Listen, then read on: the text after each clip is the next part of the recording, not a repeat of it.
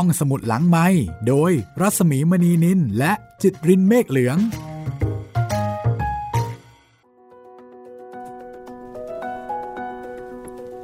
สวัสดีค่ะ ต้อนรับคุณผู้ฟังเข้าสู่ห้องสมุดหลังไม้อีกครั้งหนึ่ง สวัสดีคุณจิตริน สวัสดีครับพี่หมี ตอนที่ 7 แล้วนะคะ กับวิญญาณอารวาสที่อารวาสแข่งกับโควิดค่ะ ตอนที่ 7 แล้วครับ แล้วก็วันนี้มีเรื่องแปลกๆด้วยพี่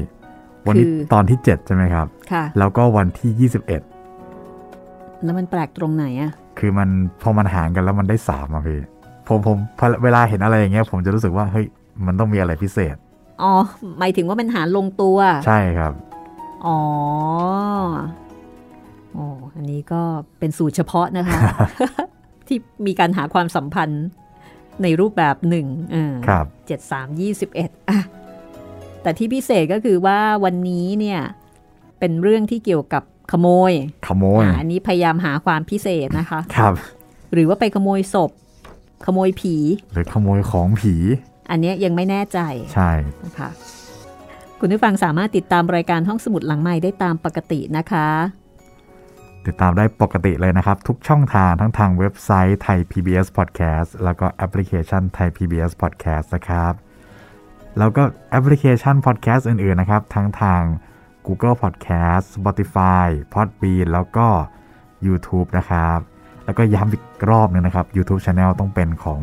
ไทย PBS Podcast เท่านั้นนะครับ ค่ะ ฟัง YouTube แล้วก็อย่าลืมกด subscribe ด้วยนะคะ ตัดตัดตะไคร้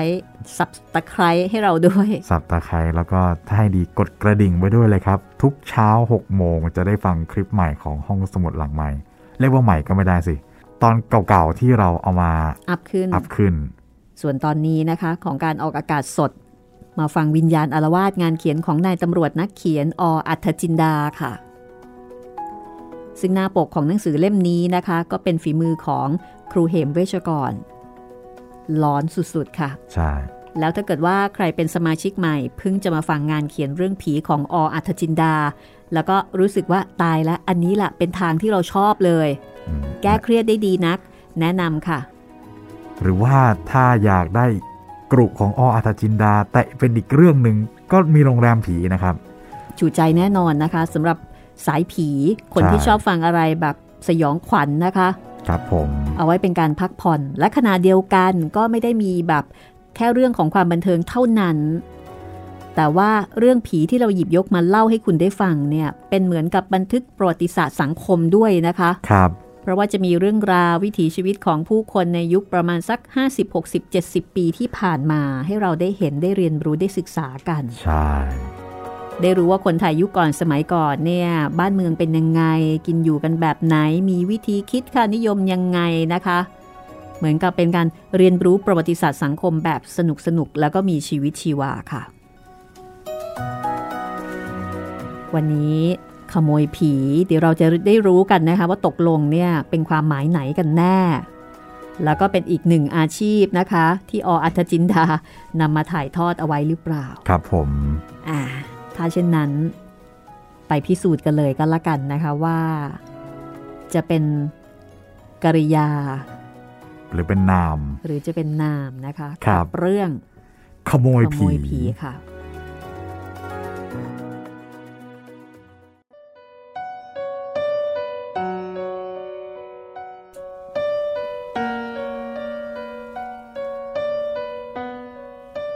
ดี๋ยวนี้ขโมยชุม ไม่ว่าพริกกะปิ หอมกระเทียม หรือพนุ่งกางเกงในใครจะตากเอาไว้ที่ไหน เป็นต้องมาลักเอาไปเรียบวุฒอันนี้ก็คือพวกลักเล็กขโมยน้อย ที่พอจะเลี้ยงชีวิตไปได้วันหนึ่งหนึ่งหรือว่าพอให้รอดชีวิตอยู่เพื่อที่จะขโมยต่อไป ส่วนอีกจำพวกหนึ่งก็คือพวกงัดแงะ พวกนี้จะใช้วิธีงัดเข้าไปในบ้านของคนร่ำรวย เพื่อขโมยของที่มีค่ามากๆ เช่น เพชรพลอย เงินทองต่างๆ แล้วแต่จะคนได้จำพวกนี้จะต้องมีวิชาความรู้และความชำนาญพอ มิฉะนั้นก็จะถูกจับได้ เพราะว่าการเสี่ยงเข้าไปเดินเล่นอยู่ในบ้านของคนอื่นในเวลาวิกาลเช่นนั้น ย่อมจะไม่มีใครให้อภัย ส่วนอีกจำพวกหนึ่ง ก็จำพวกเอากันแบบซึ่งซึ่งหน้าเลย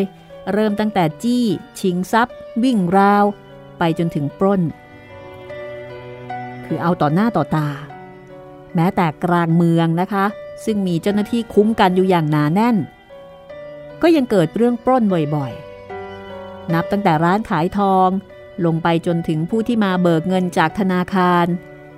ซึ่งมักจะได้ยินจากข่าวหนังสือพิมพ์อยู่ทุกเมื่อเชื่อวัน แต่นั่นก็เป็นการลักขโมย หรือว่าปล้นทรัพย์ตามธรรมดาที่ใครๆก็อาจจะเป็นได้ ถ้าหากจิตใจเกิดสับสนขึ้นมา ไม่ว่าเวลาหนึ่งเวลาใด แต่ยังมีการขโมยอีกแบบหนึ่ง ซึ่งไม่ซ้ำแบบใคร เรียกได้ว่าเป็นขโมยที่แหวกแนวที่สุด เพราะขโมยคนนั้นๆ จะต้องใช้ความกล้าเป็นพิเศษ จึงจะสามารถทำโจรกรรมสิ่งเหล่านี้ได้ โมยแบบนี้ เรียกสั้นๆว่า ขโมยผี ขโมยผี ไม่ใช่ผี แต่เป็นขโมยที่ไปขโมยของผี หรือขโมยของศพ คนที่ตายแล้ว ซึ่งเจ้าของศพเขาเอาไปฝากไว้ตามกุดัง หรือเก็บเอาไว้ในที่เก็บศพที่เรียกเป็นภาษาจีนว่าห่วงซุย เพราะว่าการเข้าไปขโมยของเหล่านี้ไม่จำเป็นที่จะต้องเสี่ยงกับการติดคุกติดตารางมากนัก เพียงแต่ต้องใช้ความกล้าเป็นพิเศษ ความกล้าที่ว่านี้ก็เป็นความกล้าที่จะไม่กลัวผี เพราะว่าการที่จะบุกบันเข้าไปในป่าช้าที่มีศพอยู่นับเป็นจำนวนร้อยๆ ประกอบไปด้วยความเปล่าเปลี่ยว ความเงียบสงัดวิเวกวังเวงนั้น เป็นสิ่งที่คนธรรมดาสามัญจะทำได้ยาก ก็อาจจะมีบ้างบางคนที่สามารถเดินเข้าไปในป่าช้าได้ลำพังคนเดียวดึกดึกดื่นดื่นแต่นั่นก็หมายความว่า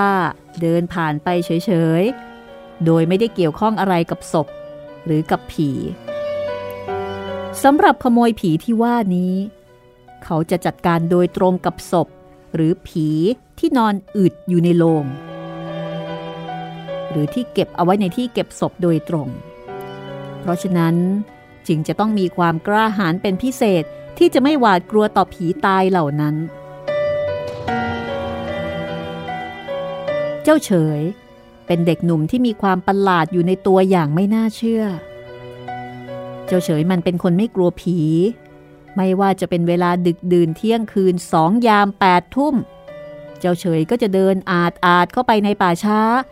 แล้วไปนอนอยู่บนหลังโลงผีได้อย่างสบาย โดยไม่รู้สึกหวาดกลัวผีสางนางไม้ที่ไหนเลยแม้แต่น้อย แล้วก็เจ้าเฉยนี่เอง ที่เป็นขโมย ซึ่งอาชีพนี้เจ้าเฉยได้หาเลี้ยงชีวิตมานมนานหลายปีดีดัก โดยไม่มีใครรู้เบาะแสเลยว่า เจ้าเฉยไปทำงานทำการที่ไหน แต่มันก็มีกินมีใช้อยู่ทุกเมื่อเชื่อวัน โดยไม่เดือดร้อน คนที่รู้เห็นในเรื่องนี้ก็มีอยู่คนเดียว คือตาแฉ่งพ่อของมันเอง ตาแฉ่งเองก็ห้ามปรามนักหนาที่จะให้เจ้าเฉยเลิกอาชีพวิตฐานนี้เสีย แต่เจ้าเฉยกลับตอบว่า เลิกไม่ได้หรอกพ่อ เลิกก็ไม่มีกิน เพราะฉันเองก็ไม่มีวิชาความรู้อะไร ที่จะไปทำงานทำการอย่างคนทั้งหลาย ไอ้ความรู้แค่ป .4 ของฉันเนี่ย ยังดีก็แค่ขี่สำล้อ หรือไม่ก็เป็นกุลีขุดท่อทำถนน นั่นก็เป็นงานหนัก ฉันเนี่ยไม่อยากทำทั้งเนื้อทั้งตัวฉัน ก็มีแต่ความกล้าเท่านั้นเอง ที่พอจะเอามาทำมาหากินอยู่ได้ นี่พ่อ พ่ออย่าห้ามฉันเลย เพราะของที่ฉันไปขโมยมา เจ้าของเขาก็ไม่ต้องการอยู่แล้ว ถ้าเขายังหวงแหนอยู่ ก็คงไม่ใส่ลงให้ผีไปหรอก มันก็มีแต่เสื้อผ้าที่เขาแต่งตัวศพไป ก็ไม่มีราคาค่างวดอะไรนัก แล้วก็ต้องรีบขโมย ขณะเมื่อศพยังสดๆอยู่ ถ้าศพเนี่ยเน่าเปื่อยแล้ว เสื้อผ้าพวกนั้นก็จะเปื้อนน้ำเลือดน้ำหนอง ส่งกลิ่นเหม็น สักเท่าไหร่ก็ไม่หายเหม็น นอกจากนี้นะ ก็มีเงินบาทที่เขาใส่ปากผี หรือไม่ก็แหวนทองเกลี้ยงวงเดียว นอกจากจะเป็นศพพวกเท่าแก่ หรืออาเซียที่มีเงินมีทอง เป็นเศรษฐีมหาเศรษฐีนั่นแหละ ถึงจะได้มากหน่อย แต่มันบาปนะไอ้เฉยนะตาแฉงพ่อของมันว่าพร้อมกับโครงหัวอยู่ไปมา ของเหล่านี้เขาอุทิศให้คนตายไปแล้ว แต่เอง กลับไปเอาของเข้ามาโดยที่เจ้าของเขาไม่อนุญาต มันก็บาปเท่ากับขโมยของคนเป็นๆเหมือนกันแหละว่า พระท่านว่าไว้ อธินาทาน เป็นบาปข้าเนี่ยอยากให้เองเลิกสักทีเลิกไม่ได้หรอกพ่อ มันก็เป็นอาชีพอย่างหนึ่งเหมือนกัน เมื่อพ่อไม่ชอบ ก็ไม่ต้องพูดอะไรอีกต่อไป อยู่เฉยๆก็พอแล้ว บาปกรรมอะไรทั้งหมดเนี่ยฉันขอรับเอาไว้คนเดียว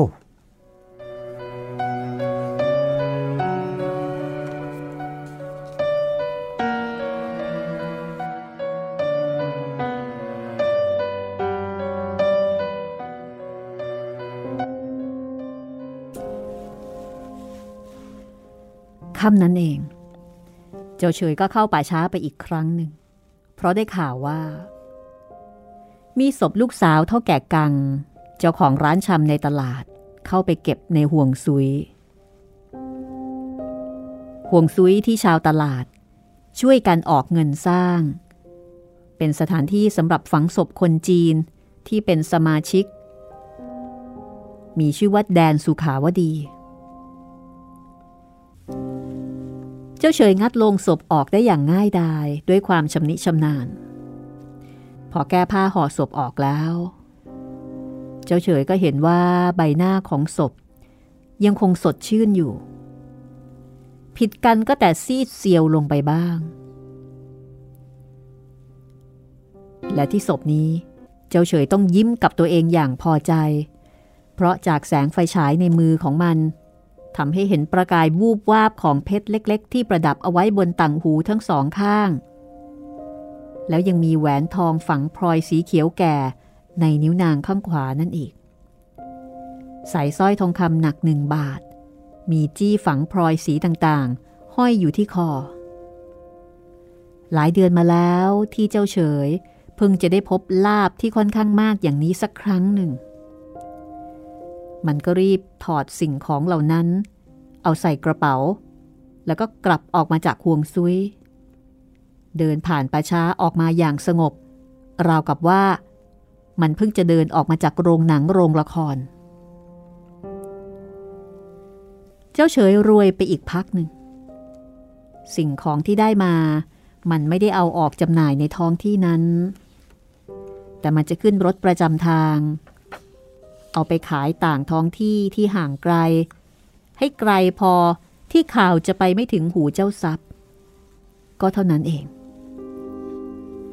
พิธีรีตองของเจ้าเฉยมีอยู่เท่านี้ มันได้ซื้อเสื้อผ้าสิ่งของที่จำเป็นเอามาใช้หลายอย่าง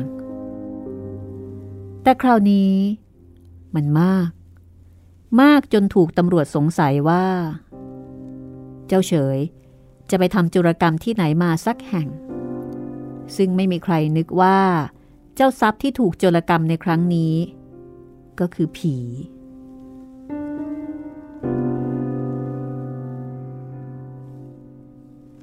รวยอะไรมาไหวเฉย จากการประจำสถานีตำรวจภูทรท้องที่นั้นถามเจ้าเฉยในวันหนึ่ง หลังจากที่สังเกตเห็นว่าเจ้าเฉยมีเงินจับจ่ายใช้สอยฟุ่มเฟือยจนน่าสงสัย ก็ไม่ได้รวยอะไรหรอกจ้า ฉันเนี่ยไปกรุงเทพมา ไปรับจ้างเขาไปเป็นเด็กเสิร์ฟตามพัตคารใหญ่ ๆ มาสองสาวัน ก็ได้ค่าจ้างบ้าง ได้ค่าทิปจากแขกเขาให้บ้าง เก็บเอาไว้ก็ได้หลายร้อย แล้วคุณจ่าจะถามทำไมเหรอ อ๋อเปล่า คือว่าข้าก็ไม่เห็นเองทำการทำงานอะไร เดินฉายไปฉายมาทุกๆวันทำไมถึงได้มีเงินใช้ซื้อโน่นซื้อนี่ฟุ่มเฟือยนักว่า ก็เลยถามดูนะนี่จ้าจ่าเข้าใจว่าฉันไปปล้นเข้ามาหรือไงฮะ เฮ้ย ฉันก็ไม่ได้ว่าอย่างนั้น เพียงแต่ข้าเนี่ยสงสัยว่าเองไปได้เงินมาจากไหนเยอะแยะ แต่เมื่อเองไปทำงานที่กรุงเทพได้เงินมาก็เป็นอันแล้วไป แล้วจากก้านก็จากเจ้าเฉยไป ซึ่งเจ้าเฉยเองก็ไม่ได้สะดุ้งสะเทือน จากการสอบถามของจากก้าน เนื่องจากมันเข้าใจว่าจากก้านก็คงไม่รู้ว่ามันไปได้เงินมาจากไหน เพราะไม่มีเจ้าทรัพย์ไปแจ้งความของหายเลย นอกจากใครจะอุตริไปเปิดโลงศพลูกสาวเท่าแก่กังดู แต่ก็รู้เพียงว่าของแต่งตัวศพหายไปเท่านั้น ส่วนตัวขโมย คงไม่มีใครรู้เป็นแน่ ดังนั้นเจ้าเฉยจึงยังคงประพฤติตัวเป็นขโมยผีอยู่เรื่อยไป โดยที่จ่าก้านไม่ได้เข้ามายุ่งเกี่ยวด้วยอีกเลย แต่มันก็หารู้ไม่ว่า จ่าคนนี้ ได้คอยสอดส่องพฤติการของเจ้าเฉยอยู่เงียบๆด้วยความสงสัย จนกระทั่งวันหนึ่ง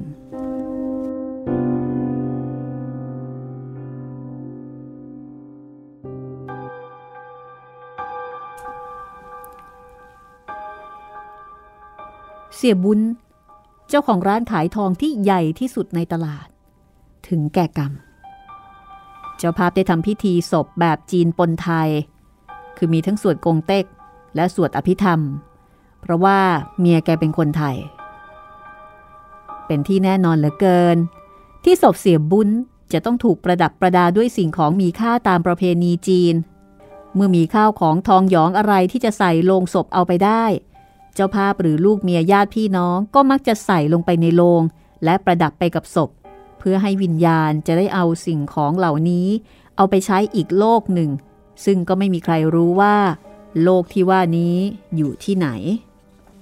แต่ก็จะพากันขนใส่โลงจนเป็นที่พอใจว่า วิญญาณจะไม่ต้องเดือดร้อน จะมีของเหล่านี้สำหรับใช้สอยอยู่ตลอดเวลาที่อยู่ในปรโลกศพเสียบุญทำพิธีอยู่บ้านสามวัน เจ้าภาพก็จัดขบวนแห่ เอาศพไปฝังที่ห่วงซุยแดนสุขาวดี ซึ่งเสียบุญเป็นสมาชิกอยู่ อันว่าห่วงซุยของเท่าแก่บุญนั้น แน่นอนว่า ก็ค่อนข้างจะใหญ่โตอยู่สักหน่อย เพราะว่าเสียบุญเป็นคนร่ำรวย ในบรรดาคนในตำบลนนี้ก็ต้องบอกว่าเสียบุญนั้น รวยนำหน้าบรรดาเท่าแก่ทั้งหลายศพของแก ได้รับการทำพิธีถูกต้องตามประเพณีทุกอย่าง จนกระทั่งห่วงซุยถูกปิดสนิทลง ทุกคนต่างก็กลับบ้าน สิ่งที่เหลืออยู่ในแดนสุขาวดีแห่งนี้ก็คือศพของเท่าแก่บุญซึ่งนับวัน ก็มีแต่จะเน่าเปื่อยทับถมแผ่นดินไปกับความเงียบสงัดวังเวงอันเยือกเย็นหน้าขนสยองผ่องกล้าว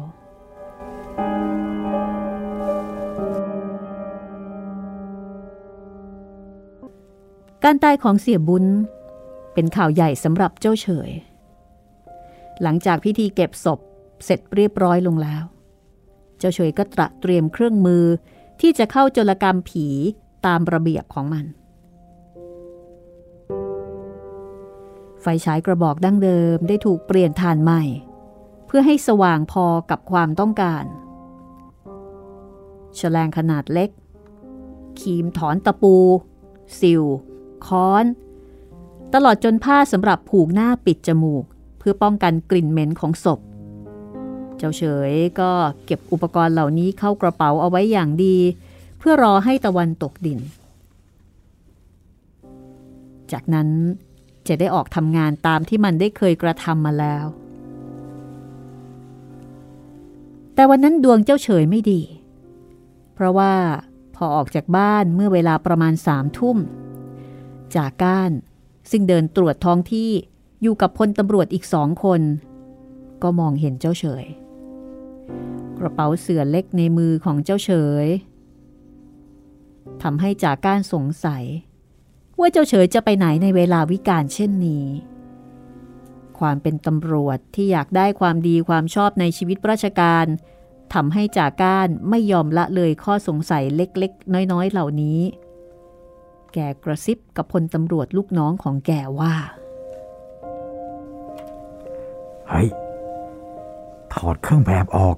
แล้วก็ย่องตามไปดูซิว่าเจ้าเฉยเนี่ยมันไปไหน ถ้าข้าไปเอง เดี๋ยวมันจะรู้ตัว สมุนของจาก้านรวดเร็วดังใจนึก รีบถอดเครื่องแบบออกในที่มืดแห่งหนึ่ง ส่งให้เพื่อนถือไว้ ตัวเองมีแต่กางเกงใน กับซึกกล้ามอีกตัวเดียว เดินด้อมด้อมมองมองแกะรอยเจ้าเฉยไปตลอดเวลา โดยไม่ยอมให้เจ้าเฉยคลาดสายตาไปได้ เจ้าขโมยก็ไม่รู้ตัวเลยว่า ตอนนี้กำลังถูกตำรวจตามแกะรอย เจ้าเฉยเดินผิวปากอย่างสบายใจ หายเข้าไปในป่าช้าที่มีแต่ความมืด และความวิเวกวังเวง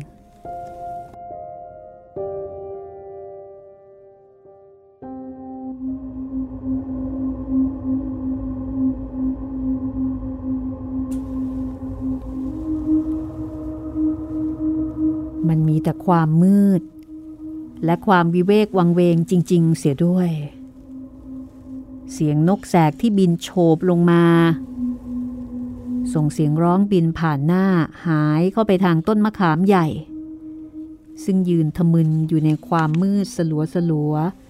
ราวกับอสุรกายที่เฝ้ามองการมาของเจ้าหนุ่มนักขโมยผี มันเป็นสภาพที่น่าขนลุกขนพอง และหน่าหวาดกลัว ราวกับเดินลงมาในนรก ที่เต็มไปด้วยปีศาจคอยหลอกหลอนอยู่ทุกขณะ แต่เจ้าเฉยกลับเดินได้อย่างสบายอารมณ์ โดยปราศจากความรู้สึกกลัวเกรง มันเดินไปเดินไป จนกระทั่ง ถึงห่วงซุยของเท่าแก่บุญ ซึ่งตอนนี้ที่ข้างห่วงซุยยังมีทูปปักอยู่ เพียงแต่มันดับมอดไปหมดแล้ว งานชิ้นแรกที่เจ้าเฉยมันจะต้องทำก็คือ หักกุญแจทองเหลืองดอกใหญ่ เพื่อเปิดประตูเข้าไปในห่วงซุยซึ่งใหญ่โตราวกับห้องห้องหนึ่ง และสามารถเดินได้อย่างสบายโดยไม่ต้องก้มหัว กุญแจดอกนี้ไม่เป็นอุปสรรคต่อการงัดแงะของเจ้าเฉยผู้มีความชำนาญ เพียงแต่มันเอาแฉลงยัดลงไปที่สายยู แล้วก็ออกแรงไม่มากนัก สายยูก็หลุดออกมาอย่างง่ายดายจากนั้นมันก็เปิดประตู พาตัวเองเข้าไปในห่วงซุย แล้วก็ปิดประตูพรางตาเอาไว้ก่อน เป็นการป้องกัน ถ้าหากจะมีใครอุตริเข้ามาเดินอยู่ในป่าช้ายามนี้ แล้วก็หันไปหาศพเท่าแก่บุญ ซึ่งมันแน่ใจเหลือเกินว่า ลาบของมันรออยู่ที่นั่นอย่างน้อยไม่ต่ำกว่าสี่ห้าพัน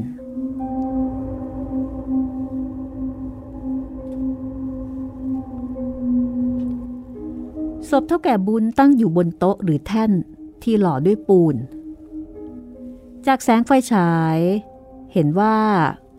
เป็นโลงจำปาที่ทำด้วยไม้สักอย่างดี เจ้าเฉยวางกระเป๋าเครื่องมือลงบนหลังโลง แล้วก็หยิบฉลงออกมาอีกครั้งหนึ่ง เอาผ้าผูกหน้าปิดจมูก ป้องกันกลิ่นเหม็นซะก่อน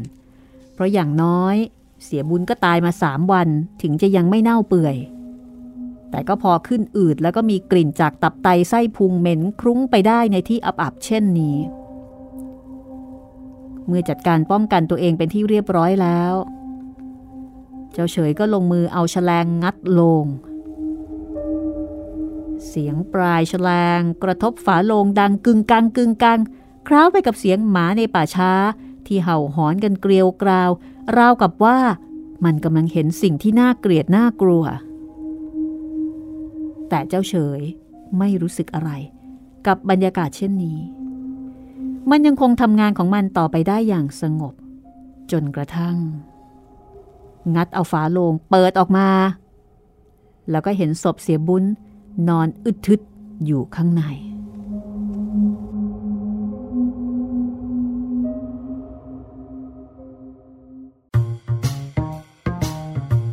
หห้องสมุดหลังไม้โดยรัสมีมณีนินและจิตรินเมฆเหลือง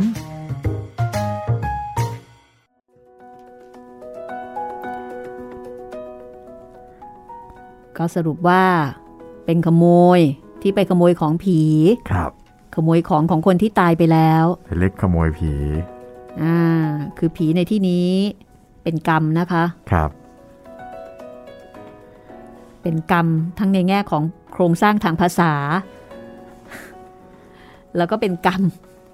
เป็นกรรมที่ไปขโมยของเขามา ที่ถูกขโมยอีกต่างหากครับแหมแต่ว่าก็ใจกล้าเนอะพี่ เปิดโลง ควักเอาเงินออกจากปากอะไรแบบเนี้ยอืม กล้ามากทีเดียวนะคะ ครับ ก็เจ้าเฉยถึงได้บอกว่า ขอหากินกับความกล้า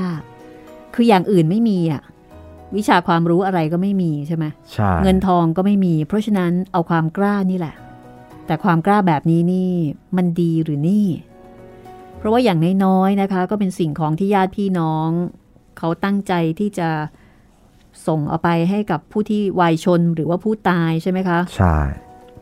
จริง ๆ มันก็คือการลักขโมยของที่ญาติพี่น้องเขาเขาใส่ลงมามันก็เป็นการลักขโมยอยู่ดี ถูกต้อง จะมาอ้างว่าผีตายไปแล้ว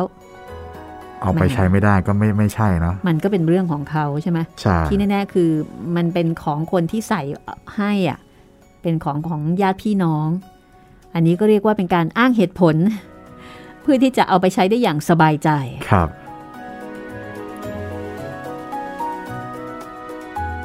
ก็เดี๋ยวกลับมาติดตามกันต่อนะคะว่า หลังจากที่ตีกินแบบนี้มาได้หลายครั้งแล้วนะคะ ตอนนี้เหมือนว่าจากก้านจะเอะใจละอ่าส่งลูกน้องไปสอดแนม ซึ่งมันก็คงจะน่าสงสัยกับคนที่ไม่ได้ทำงานทำการอะไร แต่ว่าอยู่ๆก็มีเงินใช้ใช่ไหมใช่ แล้วก็สัญชาตญาณของตำรวจก็ย่อมจะต้องหูไวตาไวจมูกไว เดี๋ยวมาติดตามกันต่อนะคะ นี่เป็นเรื่องขโมยผีค่ะ ครับ ผลงานของออัธจินดาในหนังสือที่ชื่อว่า วิญญาณอลวาดซึ่งก็ต้องขอขอบคุณคุณกรณ์เอาไว้นะที่นี้ด้วย คุณกรณ์นี่เป็นผู้ฟังรายการค่ะ อยากฟังเรื่องผีนะคะเลยส่งเรื่องผีมาให้เราอ่าน ใช่ ไปตามหาตามร้านหนังสือเก่าออนไลน์ค่ะ ครับ ได้หนังสือเล่มนี้ ซึ่งราคาที่พิมพ์ที่ปก 160 บาท แต่ว่าตอนนี้ซื้อมาในราคา 1,000 บาทค่ะ เท่านั้นเอง เพราะว่า หาอ่านที่ไหนไม่ได้อีกแล้วนะคะครับไม่มีจัดพิมพ์ใหม่ค่ะ เพื่อไม่ให้เป็นการเสียเวลาไปต่อกันเลยนะคะกำลังลุ้นเลยครับว่า แงะลงออกมาแล้วจะเป็นยังไงต่อ น่าจะได้ของเยอะเนาะใช่โอเป็นเศรษฐีเลยนะพี่อืม เศรษฐีร้านขายทอง ใช่ ถ้าเป็นเราเราก็ตื่นเต้น แต่ครับถ้าเป็นเราเราจะไม่ทำเราเราทั้งไม่กล้าแล้วก็ทั้งไม่ได้มีสำนึกแบบนั้น คือมันไม่ดีด้วย ใช่ แล้วก็อืมมันไม่ดีด้วยแล้วมันก็น่ากลัวด้วย ขโมยอะผิดอยู่แล้วไม่ว่าจะขโมยใครนะคะครับแล้วนี่โอ้โหไปขโมยผีอะถ้างั้น ไปดูสิคะว่า เจ้าเฉยจะเจอดีกับเขาบ้างหรือยัง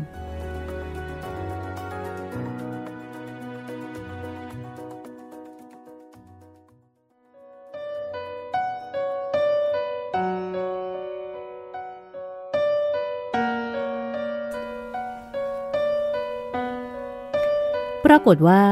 มันก็เป็นจริงอย่างที่เจ้าเฉยมันคิดเอาไว้ ศพเศรษฐีร้านขายทองศพนี้ เต็มไปด้วยสิ่งของเครื่องประดับ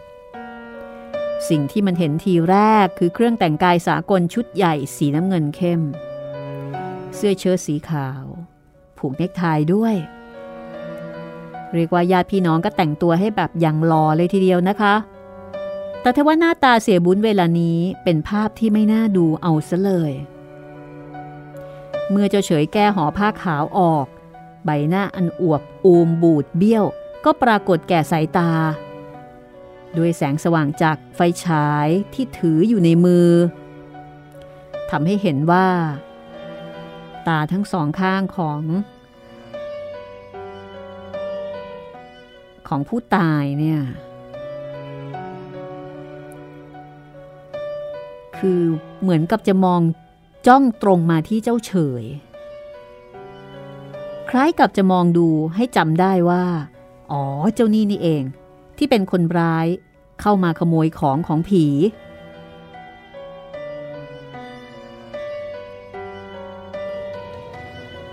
แต่เจ้าเฉยก็ไม่แยแส เพราะว่าที่ผ่านมามันเห็นมาจนชินซะแล้ว สิ่งที่มันต้องการก็คือ แหวนทอง แหวนทองที่นิ้วมือข้างขวา เข็มกลัดเน็กไทและสิ่งสำคัญที่มันคาดว่าจะมีค่ามาก คือสิ่งที่อยู่ในปากผี หรือเมื่อเงินปากผีนั่นเอง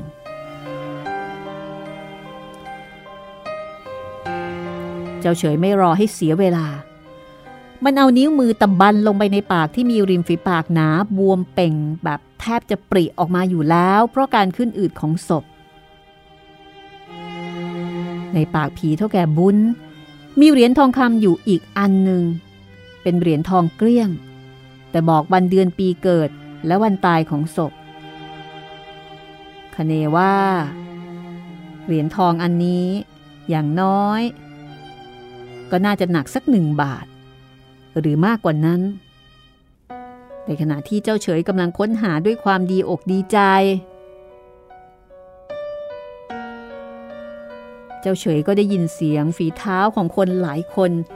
เหยียบย่ำอยู่บนพื้นดิน คล้ายๆกับกำลังพากันวิ่งผ่านมาที่ห่วงซุยแห่งนี้ พร้อมกับมีเสียงพูดว่า ผมเห็นมันเข้ามาในป่าช้านี่แหละครับชาแต่ไม่รู้ไปทางไหน ราะว่ามันมืดคำว่าจ่าทำให้เจ้าเฉยรู้ได้ทันทีว่าหมายถึงใคร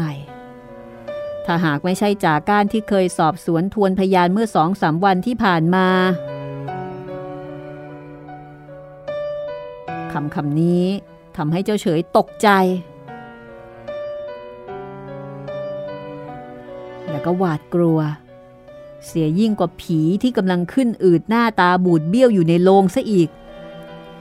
มันเก็บสิ่งของเท่าที่จะคนได้จากศพ ลงกระเป๋า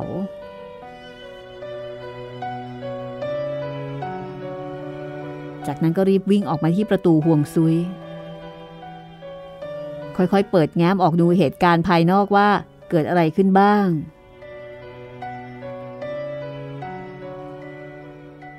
แล้วก็เพื่อที่จะดูว่าเหตุใดจากก้าน จึงได้แอบติดตามมันมาถึงในป่าช้า ภาพที่เจ้าเฉยเห็นภายนอกนั้นทำเอามันตกใจจนเหงื่อแตก เพราะปรากฏว่ามีแสงไฟฉายเป็นจำนวนมาก ใช้วับแวมอยู่ตลอดเวลา ผู้คนรวมทั้งตำรวจที่เข้ามาในป่าช้าแห่งนี้ทำไมมันถึงได้มีมากมายเช่นนั้น ทั้งไฟฉาย ทั้งตะเกียง รวมทั้งใต้ หรือคบที่สุกสว่างสวัยไปทั่วบริเวณทำให้เจ้าเฉยรู้สึกว่า การที่มันจะหนีออกไป โดยไม่ให้ใครเห็นนั้น ดูจะเป็นของยากเสียแล้ว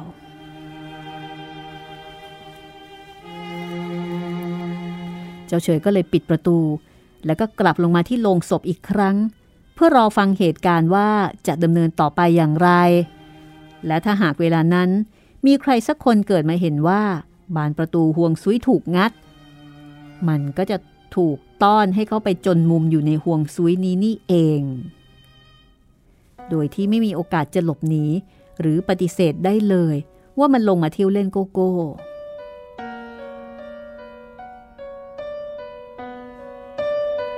เวลายิ่งผ่านไป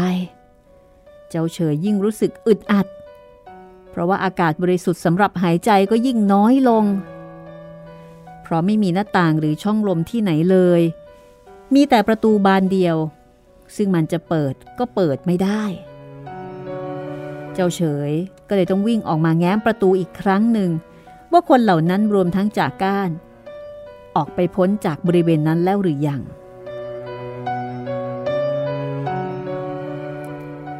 แต่เจ้าเฉยก็ต้องตกใจ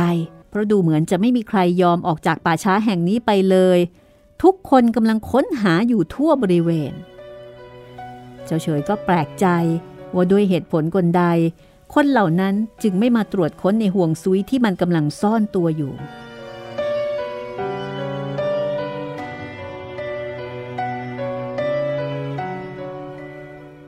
แต่ก็ดูเหมือนว่ากำลังจะเดินใกล้เข้ามาแล้ว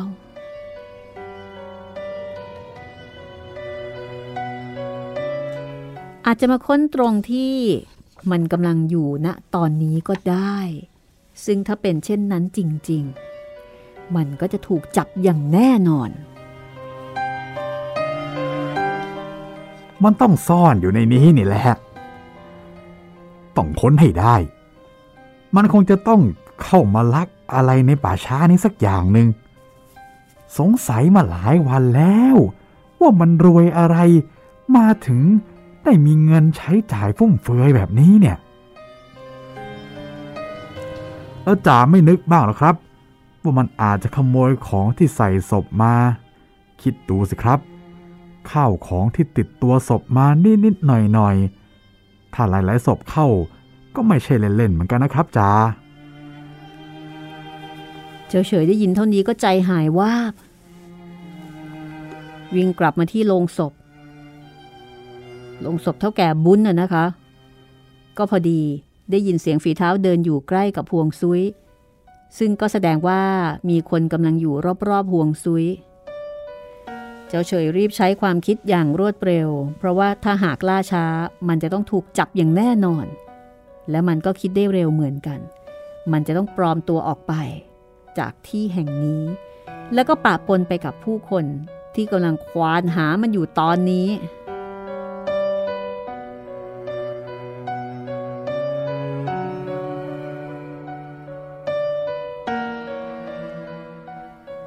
แต่จะทำแบบนั้นได้ มันจะต้องมีเครื่องแต่งตัวมาเปลี่ยนใหม่ เพราะว่าชุดเก่าขณะนี้ตำรวจที่สะกดรอยตามมา หรือแม้กระทั่งจาก้าน ก็คงจะจำได้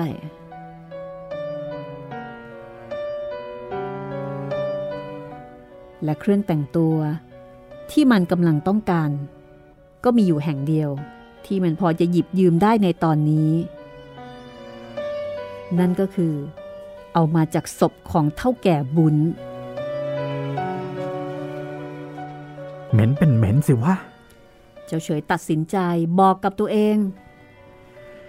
ถ้าไม่ยอมเหม็น ก็ต้องยอมติดตาราง แต่ยอมเหม็นเอาหน่อยดีกว่า เพราะว่าก็เหม็นเพียงชั่วขณะเดียวเท่านั้น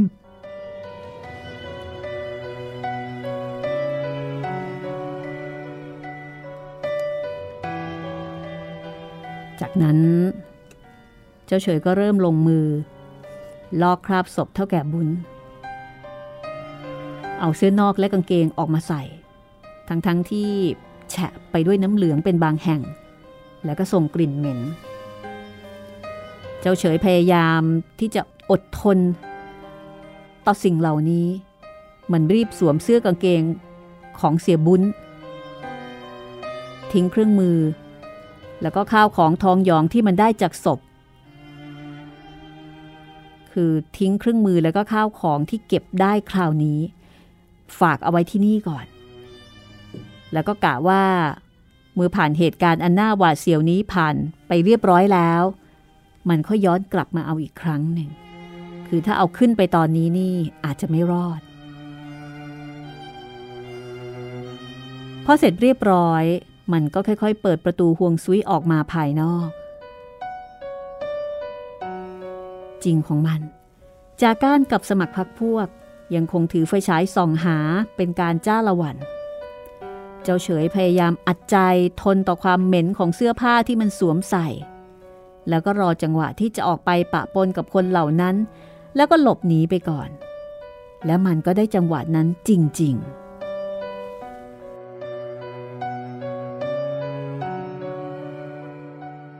จากก้านเดินเลยไปอีกทางหนึ่ง ขบวนติดตามก็ตามจากก้านไป พอพ้นขบวน เจ้าเฉยก็พลุบออกมาจากประตูห่วงซุยได้ แล้วก็เดินปะปนไปกับคนทั้งหลายที่กำลังค้นหามันอยู่ในตอนนี้ โดยพยายามเข้าหาที่มืด เพื่อเป็นเครื่องกำบังใบหน้าของตัวเองอยู่ตลอดเวลา ในขณะที่จากก้านกับพวกกลับออกไปจากป่าช้า หลังจากที่เจ้าเฉย โดดหลบเข้าไป หลังต้นไม้ใหญ่ เพื่อรอให้ตำรวจแล้วก็คนเหล่านั้น ออกไปให้พ้นจากป่าช้าแห่งนี้เสียก่อน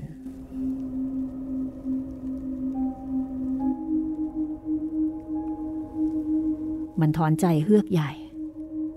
เมื่อจากการออกไปพ้นจากบริเวณนั้น เจ้าเฉย ย้อนกลับไปที่ห่วงซุยอีกครั้ง เพื่อจะลงไปเอาสิ่งของมีค่าที่มันแอบซ่อนไว้ แต่พอถึงหน้าห่วงซุย เจ้าเฉยก็หยุด เพื่อที่จะถอดเสื้อและกางเกงชุดนั้นออก เพราะรู้สึกเหม็น แล้วก็สะอิดสะเอียนเต็มที แต่แล้วมันก็ต้องประหลาดใจ ที่มันไม่สามารถจะถอดเสื้อนั้นออกไปได้ ยิ่งกว่านั้น มันรู้สึกว่าเสื้อตัวนั้น จะหดเข้ามาเล็กน้อย ซึ่งเจ้าเฉยเข้าใจว่าอาจจะเป็นเพราะมันถูกน้ำเหลืองผี และเมื่อมันเอามาสวมเข้ากับตัว ก็ถูกไอตัวทำให้แห้ง และเมื่อแห้งมันก็หด แต่ถึงกระนั้นมันก็ควรจะถอดออก เพราะไม่ได้ขัดดุมเสื้อเลยสักเม็ดเดียว เพียงแต่มันขยับแขนยกขึ้น เพื่อจะถอดเสื้อเท่านั้น ก็ถอดไม่ได้เสียแล้ว ซ้ำแขนก็ยังยกไม่ขึ้นอีกด้วย เจ้าเฉยตาเหลือก ตกใจไม่รู้ว่าด้วยเหตุผลกลใด เสื้อตัวนี้จึงถอดออกไม่ได้ มันพยายามใช้มือทั้งสองข้าง ดึงให้เสื้อขาดเพื่อที่จะได้หลุดออกจากกัน เพราะรู้สึกว่ายิ่งนานเข้า เสื้อก็ยิ่งรัดเข้าไปทุกขณะ แล้วมันก็รัด รัดจนแทบหายใจไม่ออก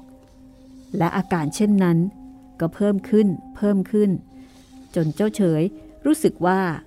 ถ้าหากถอดเสื้อไม่ออก มันจะต้องขาดใจตาย เพราะว่าถูกรัดแน่น และถ้าจะถอดได้ก็มีอยู่ทางเดียวเท่านั้น คือต้องร้องตะโกนขอความช่วยเหลือจากชาวบ้าน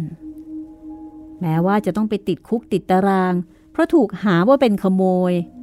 แต่ก็ยังดีว่าการถูกรัดจนหายใจไม่ออกตาย เมื่อคิดได้เช่นนี้ เจ้าเฉยก็เริ่มตะโกนช่วยช่วย ช่วยด้วย ช่วยด้วย ฉันจะตายอยู่แล้ว ช่วย ช่วยฉันด้วย แต่แม้ว่าเจ้าเฉยจะตะโกนอยู่นับเป็นสิบครั้ง ก็ไม่ปรากฏว่ามีใครออกมาช่วยเหลือมันได้ ขณะนี้ เจ้าเฉยมีอาการไม่ผิดอะไรกับคนบ้า ที่ดิ้นทุรนทุรายเพื่อที่จะให้เสื้อผีตัวนั้น หลุดออกไปจากตัว แต่มันก็กลับรัดแน่นเข้า แน่นเข้า จนในที่สุด เจ้าเฉยก็ล้มลงพร้อมกับประตูห่วงซุย ที่ค่อยๆ แง้มออก ใครคนหนึ่งที่อยู่ข้างในกำลังจะเปิดออกมา แม้ว่าในขณะนั้นเจ้าเฉยกำลังอึดอัด เพราะถูกเสื้อประหลาดของศพเท่าแก่บุญรัดแน่นจนหายใจจะไม่ออกอยู่แล้ว แต่เสียงหมาที่เห่าหอนกันรงงมอยู่รอบป่าช้าทำให้เจ้าเฉยได้ยินถนัดเป็นครั้งแรก เป็นครั้งแรกที่เจ้าเฉยรู้สึกกลัวผี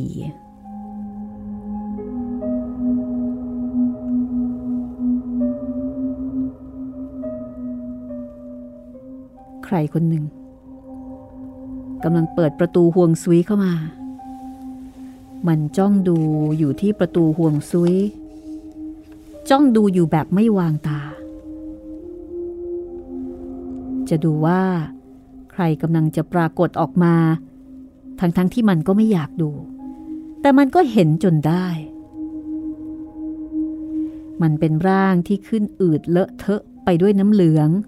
หน้าตาที่มันเห็นเมื่อเปิดออกดูครั้งแรกอย่างไร เดี๋ยวนี้ก็เห็นอย่างนั้น ดวงตาที่พองโตออกมา ริมฝีปากที่หนาเตอะและบูดเบี้ยว เนื้อหนังที่แยกแยะออก เพราะว่าขึ้นอืดแล้วก็เริ่มจะเน่าเปื่อย ร่างกายของเท่าแก่บุญ เปิดประตูออกมายืนจังก้า ด้วยท่าทางที่น่าขนพองสยองกล้าว เจ้าเฉยแทบจะขาดใจตายลงไปเดี๋ยวนั้น มันเป็นความกลัวที่มันไม่เคยกลัวมาก่อนเลยในชีวิต ชีวิตที่มักจะเดินเข้าออกป่าช้า แทบไม่เว้นแต่ละคืน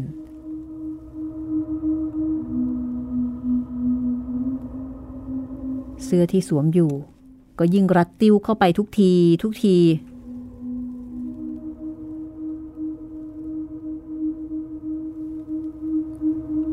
ผีเท่าแก่บุญหัวเราะด้วยเสียงห้าวๆหน้าเกรงขาม แต่เจ้าเฉยก็แทบจะไม่ได้ยินเสียแล้ว เพราะความกลัวทำให้ประสาทมันชาไปทั่วสันลพางกาย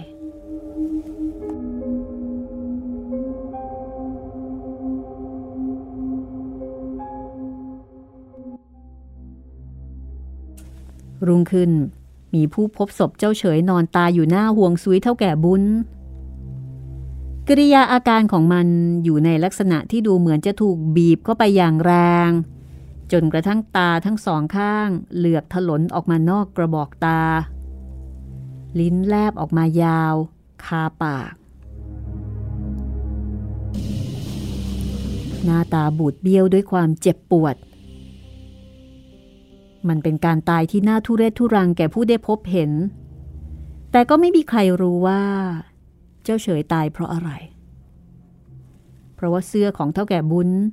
ก็หาได้ติดตัวมันไม่ แม้แต่สายยูกุญแจที่ประตูห่วงซุย ก็ยังคงอยู่เป็นปกติ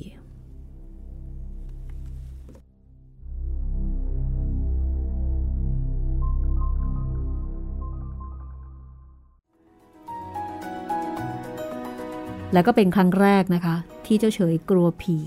แล้วก็เป็นครั้งสุดท้ายด้วยครับพี่ ไม่มีโอกาสที่สองอีกแล้ว ใช่ อาจจะเพิ่งรู้ว่า โอ้ ผีน่ากลัวแบบนี้นี่เอง โดยเฉพาะถ้าไปขโมยของผี ครับ เอ่อ เพิ่งรู้เหมือนกันนะคะว่าห่วงซุยใหญ่ ๆ เนี่ย สามารถที่จะเดินเข้าไปได้อืมโดยไม่ต้องก้ม คือ มันต้องใหญ่มากนะพี่ ใช่ต้องใหญ่มาก ๆ เพราะว่าห่วงซุยของแต่ละคนเนี่ยจะไม่เท่ากัน ใช่ไอ้บ้านคุณจิตรินนี่ยังมีไปเชงเม้งอยู่ไหมอ๋อไม่ไม่เชงเมงครับ ปกติไม่ค่อยเชงเมงครับพี่โอ้ตั้งแต่เด็ก ๆ แล้วครับ แต่ยังมีบรรพบุรุษที่อยู่ในสุสานอยู่ในห่วงซุย มีครับมีแต่ว่าไม่ได้เอาไว้ที่วัดหรือที่อะไรอย่างเงี้ยครับ คือเอาไว้ที่บ้าน อ๋อ อันนี้ต้องถามคนที่เขายังมีบรรพบุรุษปู่ย่าตายายอากงอาม่าอามาอยู่ตามห่วงซุยอย่างเช่น ชนบุรีสระบุรีครับแล้วพอถึงปีก็ต้องเอาข้าวของไปเส้นไหว้ครับที่เรียกว่าไปเชงเมงใช่ไหมคะ อันนั้นน่าจะอธิบายได้ว่าห่วงซุยเนี่ยคือเหมือนกับสามารถเข้าไปได้ยังไงอันนี้อันนี้อันนี้ไม่ทราบเหมือนกันครับ แต่ว่าสำหรับคนรวยห่วงซุยก็ต้องใหญ่เป็นพิเศษ ของผมนี่อยู่ที่บ้านอากงทั้งหมดเลยครับอ๋อเพราะฉะนั้นเชงเมงก็เชงที่บ้าน ใช่ ก็จบเรื่องขโมยผี แต่เพียงแค่นี้ ถ้าเราเป็นผีเราก็โมโหนะ เอาเสื้อไปใส่ ขโมยตังค์ด้วย ใช่ โมโหนะเนี่ยครับ แล้วน่าประสาอะไรกับผีใช่ไหมเพราะฉะนั้น ถ้าเชื่อฟังพ่อฉันตั้งแต่ตอนแรกเนี่ยก็ไม่ตายหรอกใช่ครับพ่อบอกแล้วว่ามันไม่ดี ก็อันนี้เข้าเข้าข่ายไม่เห็นลงศพไม่หลั่งน้ำตาได้ไหมพี่โอ้โหใช่เลย ไม่เห็นผีไม่หลั่งน้ำตาหมายถึงผีจริง ๆ นะคะครับสำหรับเรื่องต่อไปค่ะ อันนี้นี่มามาแนวความรักแล้วก็วิญญาณอีกแล้ว รักนิรันดร์ครับพี่ ชื่อเรื่องฟังดูดีโรแมนติกนะคะครับ แน่นอนว่าน่าจะเป็นโศกนาฏกรรมความรักประมาณนั้น ใช่ โปรดติดตามตอนต่อไปค่ะ ครับ จากหนังสือวิญญาณอารวาสนะคะ ที่อารวาสแข่งกับโควิดในยามนี้ค่ะ เพื่อให้คุณเพลิดเพลิน มีความสุขสนุกสนานนะคะ เป็นการพักผ่อนที่ปลอดภัยไร้ความเสี่ยง ห้องสมุดหลังใหม่ตอนนี้ก็มีช่องทางในการรับฟังหลายช่องทางเหมือนเคยค่ะ ครับผมทางทางเว็บไซต์นะครับ thaipbspodcast.com ทั้งทางแอปพลิเคชันไทย PBS Podcast แล้วก็ทางพอดแคสต์ช่องทางอื่นๆนะครับ ทาง Google Spotify Podbean แล้วก็ทาง YouTube นะครับ รับฟังกันได้ทุกช่องทางเลย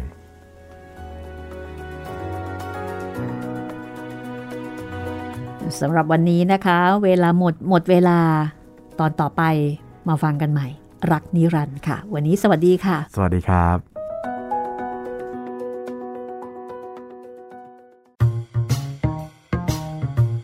ห้องสมุดหลังไม้โดยรัสมีมณีนินและจิตรินเมฆเหลือง